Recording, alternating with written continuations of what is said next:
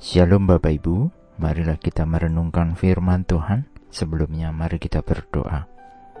Tuhan kami hendak merenungkan firman-Mu.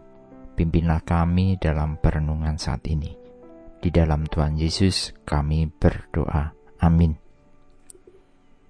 Bacaan saat ini diambil dari Mazmur 4 ayat 8, Mazmur 4 ayat 8. Aku akan berbaring dan tidur dengan damai sejahtera, sebab hanya Engkau ya Tuhan yang membuat aku tinggal dengan aman. Tidaklah mengherankan bahwa Daud disebut sebagai orang yang berkenan di hati Tuhan, karena dia menyadari bahwa hanya Tuhan yang menjadi kebenarannya, dan bahwa hanya Tuhan yang dapat diandalkan untuk menghilangkan kesusahannya, memenuhi kebutuhannya, mengalahkan musuh-musuhnya, dan memperbesar berkat-berkatnya. Jika kita membaca 150 Mazmur di dalam Alkitab, lebih setengahnya adalah dianggap tulisan Daud. Dan kita akan belajar banyak tentang karakter Daud di dalam kitab Mazmur ini.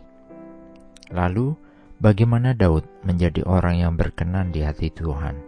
Kita tahu padahal Daud melakukan dosa yang begitu mengerikan.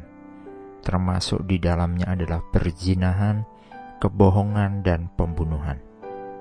Kehidupan Daud adalah gambaran kehidupan manusia pada umumnya yang juga melakukan dosa yang tak terampunkan dan jauh dari kesempurnaan.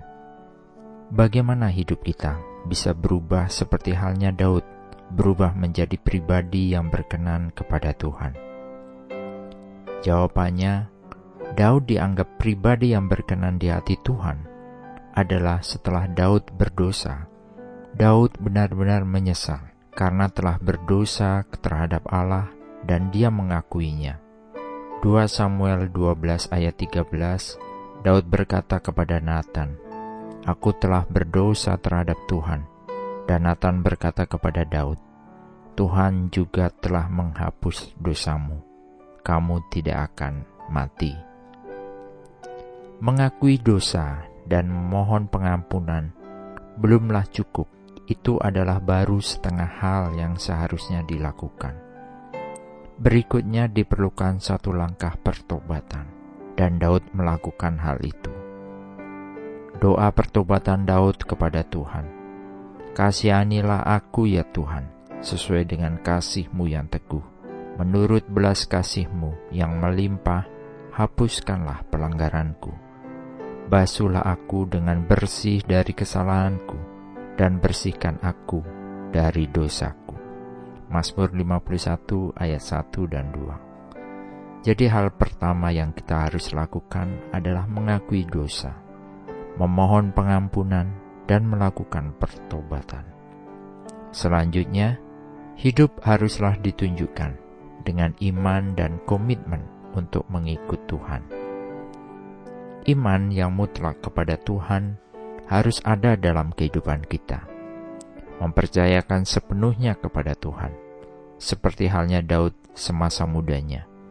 Karena imannya, Daud mengalahkan Goliat. Hidup juga harus memiliki komitmen. Komitmen untuk mencintai hukum Tuhan dengan merenungkan ketetapan Tuhan. Ketika kita terus merenungkan ketetapan Tuhan, maka Tuhan akan memberikan pengertian dan kebijaksanaannya kepada kita.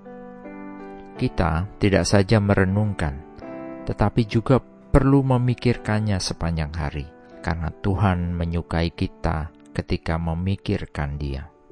Di dalam Mazmur 119 ayat 2 dan 3, Berbagilah mereka yang menjaga ketetapannya dan mencari dia dengan segenap hati. Mereka tidak melakukan kesalahan apa pun, mereka berjalan di jalannya. Dan yang terakhir adalah marilah kita hidup untuk bersyukur, berterima kasih untuk semua berkat yang Tuhan beri. Ini bagian pujian kepada Tuhan atas kehidupan kita. Jadi, marilah kita hidup terus mencari perkenan Tuhan dan sebagai orang yang berkenan di hati Tuhan. Daud adalah teladan bagi kita semua. Amin. Mari kita berdoa. Bapa Surgawi, kasih karunia dan kebaikanmu terhadap kami begitu besarnya. Kristus mati di kayu salib untuk membayar hukuman kami. Terima kasih Tuhan untuk kasih-Mu. Jadikan pula kami seperti halnya Daud, menjadi pribadi yang berkenan di hati Tuhan. Di dalam nama Tuhan Yesus kami berdoa dan memohon. Amin. Tuhan Yesus memberkati. Shalom.